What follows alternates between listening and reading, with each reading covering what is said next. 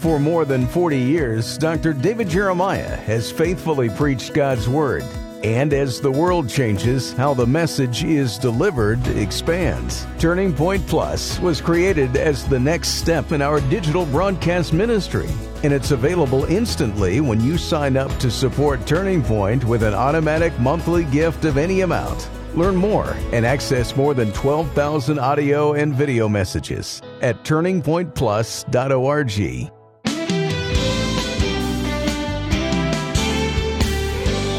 Welcome to Turning Point. Do you want to know what someone believes? Just watch how they behave. There's an undeniable connection between the two.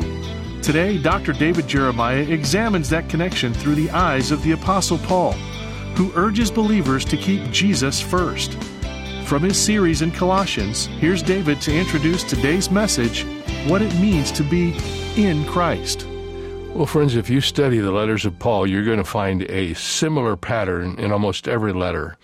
He begins with doctrinal information, and then about halfway through, he uses that doctrinal information as the foundation for practical truth.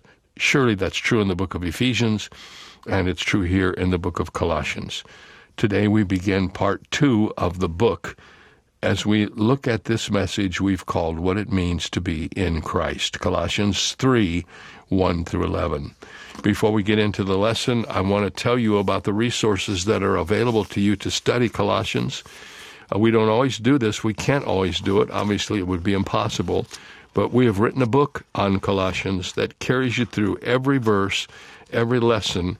It's the book from which this series originated. The book is called Christ Above All. It's 288 pages, and it comes with a kind of a small group little agenda at the end of the book for each chapter. It's a beautifully designed um, title, and I think you'll love having it. It'll be something you want to keep in your library.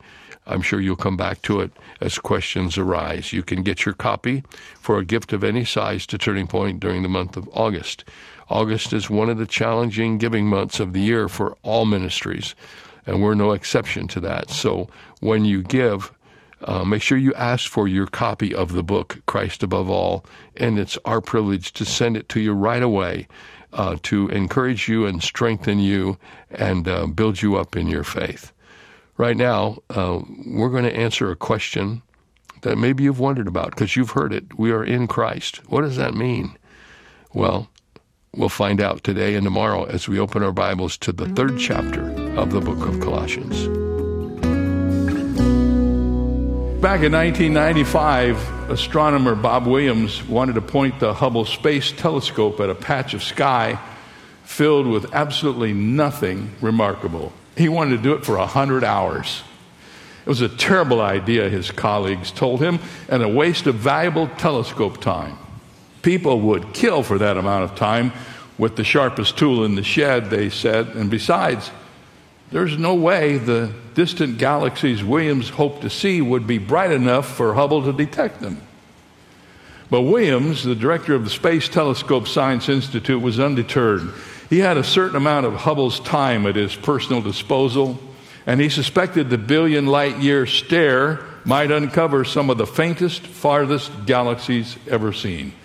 So, with his job on the line, Williams did exactly what he had planned. For 100 hours between December 18th and 28th, Hubble stared at a patch of sky near the Big Dipper's handle that was only about one thirtieth as wide as the full moon. In total, the telescope took 342 pictures, each of which was exposed for between 25 and 45 minutes.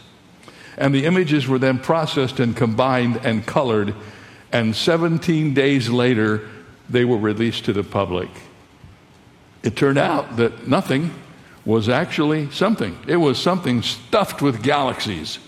More than 3,000 of them came spilling out, spiral, elliptical, and irregular, red and white and blue and yellow the images cracked the universe in ways scientists never could have imagined, multiplying the estimated number of galaxies from 10 billion to 50 billion just by looking at the sky, never ever giving up for 100 hours. His colleagues thought it was a terrible idea. But Bob Williams set his attention on the sky above him for 100 hours, and it transformed the way he understood the universe. I think we can learn a lesson from Bob in a world that focuses all of our attention on earthly things. Maybe our lives would be transformed a little bit if we just shifted our attention to heavenly things. As we jump into our text today, we're going to look at Colossians 3 1 through 11. And you will notice there's a shift in tone and a shift in subject matter. In chapter 3 of Colossians, Paul begins the practical application of the doctrines that he's been teaching us in chapters 1 and 2. Now, I've explained to you that's how Paul writes, it's consistent in all of his letters. The first part of the book is doctrine, it's difficult doctrine. And the second part of the book is practical application. So it's like, here's what we believe, and because this is what we believe, this is how we're supposed to behave. how many of you know your behavior is based on what you believe? And Paul has been talking to us in Colossians about our belief in Christ, who is the resurrection and the life, and He's the creator of the universe, and all of these things that we've learned. Now, in chapter 3, He's going to give us some instruction based upon what we know this is what we should do. Based upon the doctrine, here's the duty. Once again, the key to it all is Jesus Christ, and he's mentioned four times in the first four verses of our text. The title of our subject in the book of Colossians is Christ above all. And if you aren't picking that up, you're not reading the same book I'm reading, because listen to this. If then you were raised with Christ, Seek those things which are above, where Christ is, sitting at the right hand of God. Set your mind on things above, not on things on the earth, for you died, and your life is hidden with Christ in God. When Christ, who is our life, appears, then you also will appear with him in glory. What is the link between Christ and you? And what is the link between Christ and me? And why is that so important? In the first 11 verses of Colossians chapter 3, the Apostle Paul answers that question. He says, Christ is everything. He ends the chapter by saying he's all in all. He is everything. And first of all, because Christ is in you, you are a new person. Let's unpack that for just a moment. Three times in this passage, Paul uses the phrase with Christ. He uses the words with, W I T H he describes our connection to Christ. Listen, in verse 1, he says, You were raised with Christ. In verse 3, he says, Your life is hidden with Christ. In verse 4, you also will appear with him in glory. I've highlighted the word with to show you how critical it is in this frame of thinking. With is a word of connection, our lifeline to Christ. The Bible says, when he died, we died with him. When he was buried, so were we. And when he was resurrected, we were resurrected with him, and now he is seated at the right hand of the Father, and the Bible says we're there too. So, how could that be? Well, let me explain it. When Jesus went to the cross, he took all of our sins on him. So, when he died, we were there. Everything that we've ever done or will do that's rotten and corrupt and anti God and sinful and vulgar and just simply wrong, everything, all of it was on Jesus. When he died, we died with him. And when he was buried, we were buried with him. But thank God, when he came out of the grave victorious over death, we were with him then. So we are resurrected in Jesus Christ. We're alive in Christ. That's what the text is saying. I want you to understand the truth is just that radical. The old you is dead, it's in the grave. The new you is raised to walk in the newness of life and to live victoriously for Jesus Christ. Because of your connection with Christ, three things are true about you. First of all, your past has been changed. Colossians 3 1 and 3 says, If then you were raised with Christ, you died. And the word if there is not a word of doubt. The word really should be translated since. Since you were raised with Christ, you died. First, you've been raised up. Second, you've died. Our identification with Christ and his cross has two aspects to it. First of all, our identity with his death cuts us off from our old life. because we died with Christ, our old life is in the rearview mirror. Our identity with his resurrection connects us with our new life. In this verse, we know that the history of every Christ follower is we have been raised with Christ. Just as surely as Christ marched out of that tomb the first Easter Sunday, there was a day when David Jeremiah was spiritually resurrected through faith in Jesus Christ, and at that moment, the Bible says, All things passed away and all things became new. Hallelujah. Where before the moment I was dead toward God, after that moment I was made alive to Christ. When you're dead toward God, nothing works. Your old nature's running the show. And the old nature's not going to take you in the right direction. Before you have Christ, you don't have any hope of doing the right thing regular. Oh, you'll do some good things, but mostly they'll be done out of wrong motivations. But when Christ comes, now you have a new power that you didn't have before. Oh, yes, the old nature's still there. We're going to see that. He doesn't take the old nature away, but He gives you a new nature that now can help you live in resurrection power. In all reality, these two things, Christ's resurrection and Christ's death, are the key to the passage we have before us today. For in the next few verses, we're going to be told to put on some things. Because we are connected with Christ in his resurrection, we'll be able to do that. Because we are connected with Christ in his death, we're going to be told to die to some things and put them off.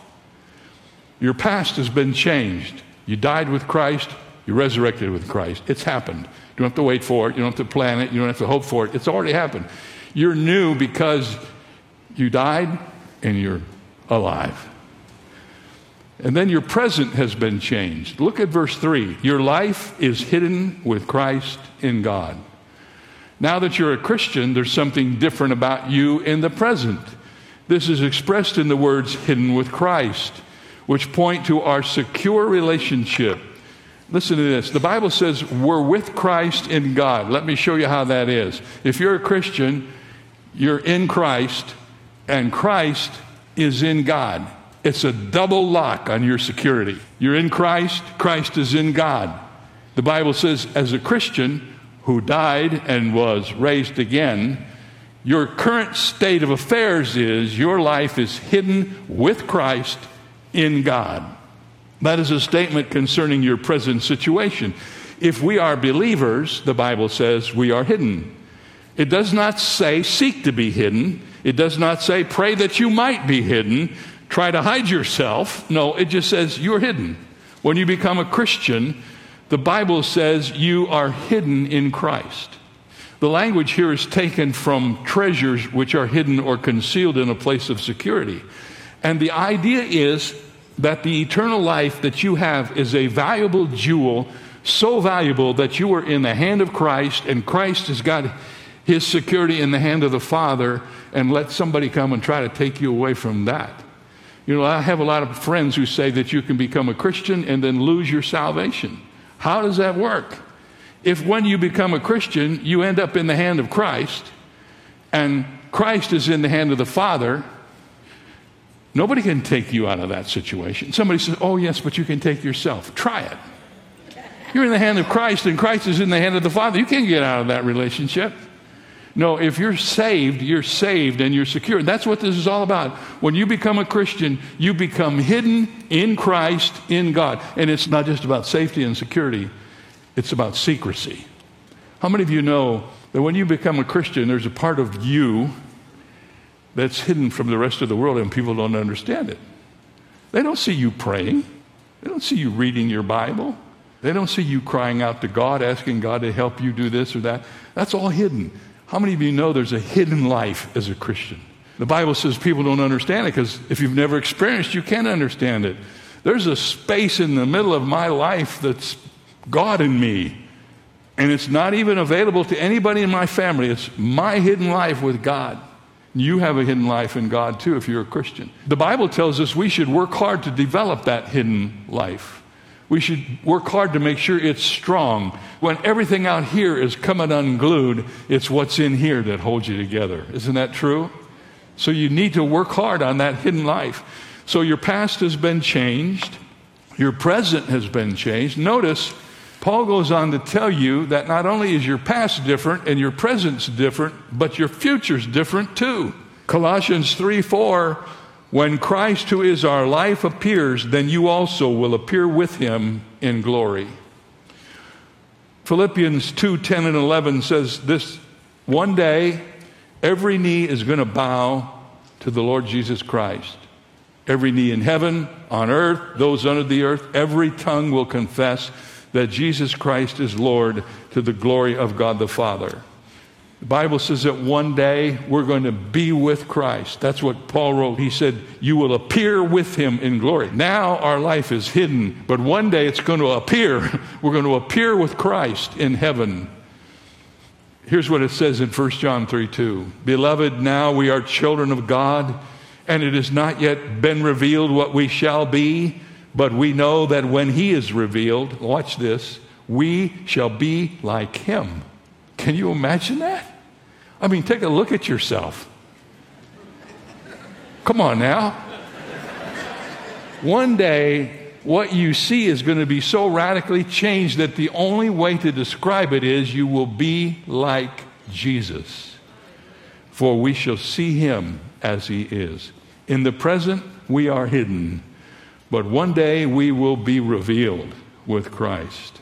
All that is a secret to everyone now will be made known to everyone. We are in Christ. We are revealed with Christ. Listen to this we are like Christ. That's your future. So it's true to say that if you're in Christ, you're a new person. Your past is different, your present is different, and your future is different. Now, Paul goes on to say, since you're a new person, you need to have a new perspective on life. So look at verses 1 and 2 again. If then you were raised with Christ, seek those things which are above, where Christ is sitting at the right hand of God. Set your mind on things above not on things on the earth. When you become a Christian, your whole life is changed. And when your life is changed, your perspective is changed. Now your perspective is more upward than it is downward. Now you realize that if you seek those things which are above, that will help you function in a way that you could never function otherwise. Grammatically, these are commands. Paul did not say to us that if we would like to do so, here's an option you have for your Christian life. You might want to try looking up. No, he says, do it. Look up. When we set our minds on something, what does that mean? We set our hearts on something. It motivates us, it changes us, it energizes us, it makes our eyes shine, it puts a spring in our step, it focuses all our divided attentions to a single laser intense direction. The Bible says that as Christians, we're to set our hearts on things above, not get so tangled up in all the stuff that goes on in the world around us, but to set our heart on things above. So, in times like these, we have to look somewhere for answers. Psychologists tell us we should look within. Opportunists tell us we should look around. Optimists say we should look ahead, the pessimist says we should look out. but God says we should look up. Even when we feel down, we should look up. In the midst of the chaos of our generation, men and women, we are to seek a perspective that can come only from God. Just as the compass points north, our perspective should be trained so that it points toward the things of heaven. Remember, we're citizens of that place toward which we set our hearts. Why should we set our hearts on heaven? Well, listen to this. Our citizenship is in heaven, from which also we wait for the Savior, the Lord Jesus Christ.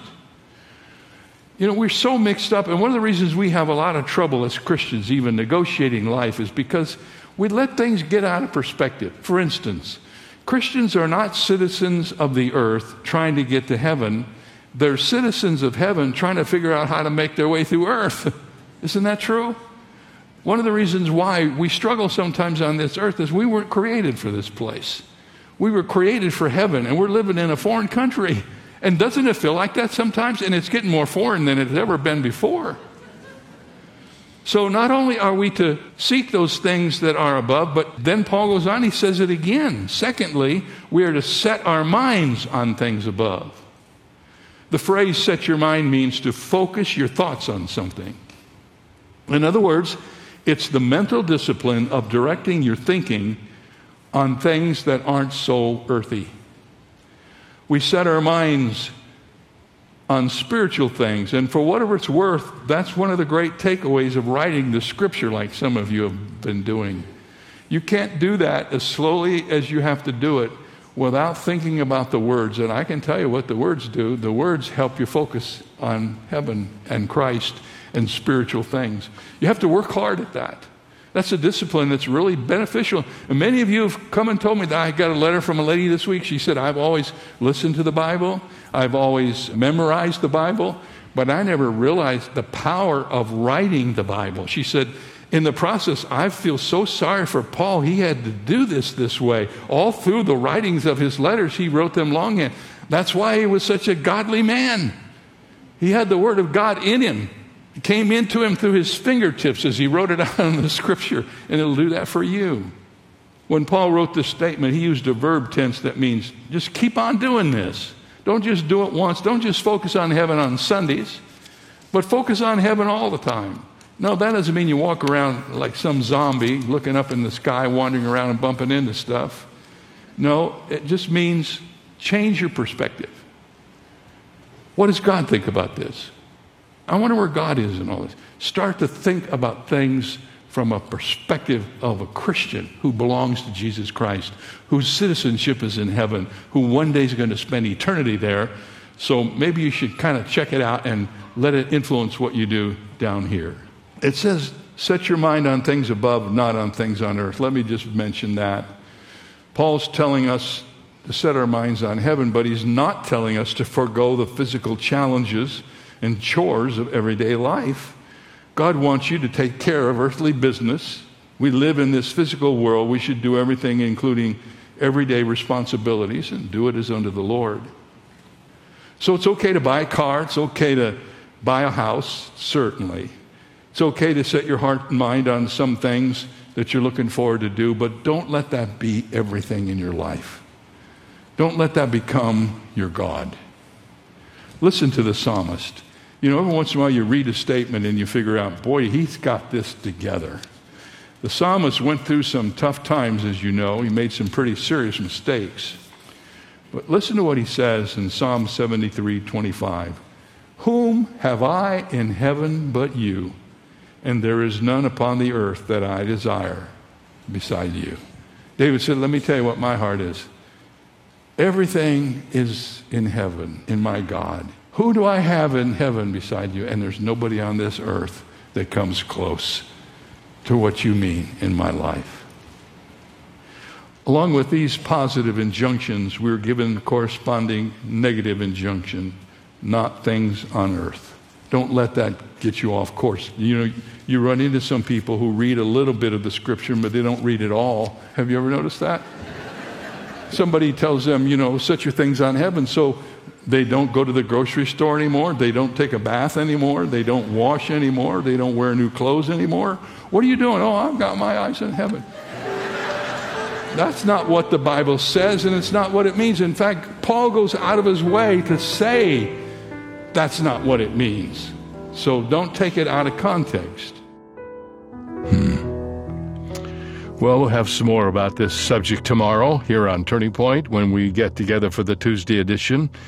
Uh, we're studying the book of Colossians. We're about halfway through the study, and we're at the beginning of the third chapter, which is kind of the beginning of the practical application of Paul's truth uh, that was written from his jail cell in Rome to the believers in the church of Colossae.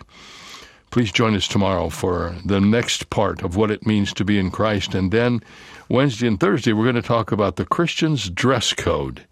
yeah, that's a great one. And finally, uh, Friday and Monday, the Christian household, a little bit about family. Uh, there's a lot of really practical things left for us to study in this book. And if you want the whole study in writing, a brand new book, 288 page hardback book, has just come out. It's called Christ Above All. It's the book of Colossians, and it's yours for the asking when you send a gift to Turning Point today of any size. All you have to do is say, Send me the book, Christ Above All, and it will be on its way. You have to ask for the book but when you ask for it, it's yours. We want to send it to you. We believe this is a way for us to add value to your life. I know that uh, written doctrine is permanent doctrine. Uh, and when you need to be refreshed, you can go back and read it. It's right there. And I hope you'll make it a part of your library. It's our way of saying thank you. We'll see you tomorrow.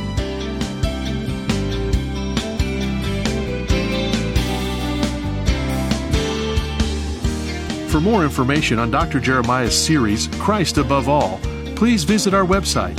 There you'll also find two free ways to help you stay connected our monthly magazine, Turning Points, and our daily email devotional. Sign up today at davidjeremiah.ca slash radio. That's davidjeremiah.ca slash radio. Or call us at 800 946 4300. When you do, be sure to ask for your copy of David's new book, Christ Above All a verse by verse study in Colossians to help you truly know who Jesus is. It's yours for a gift of any amount. You can also purchase the Jeremiah Study Bible in the English Standard, New International, and New King James versions, with notes and articles from Dr. Jeremiah's decades of study. Get the details when you visit our website, davidjeremiah.ca slash radio. This is David Michael Jeremiah. Join us tomorrow as we continue the series Christ Above All here on Turning Point with Dr. David Jeremiah.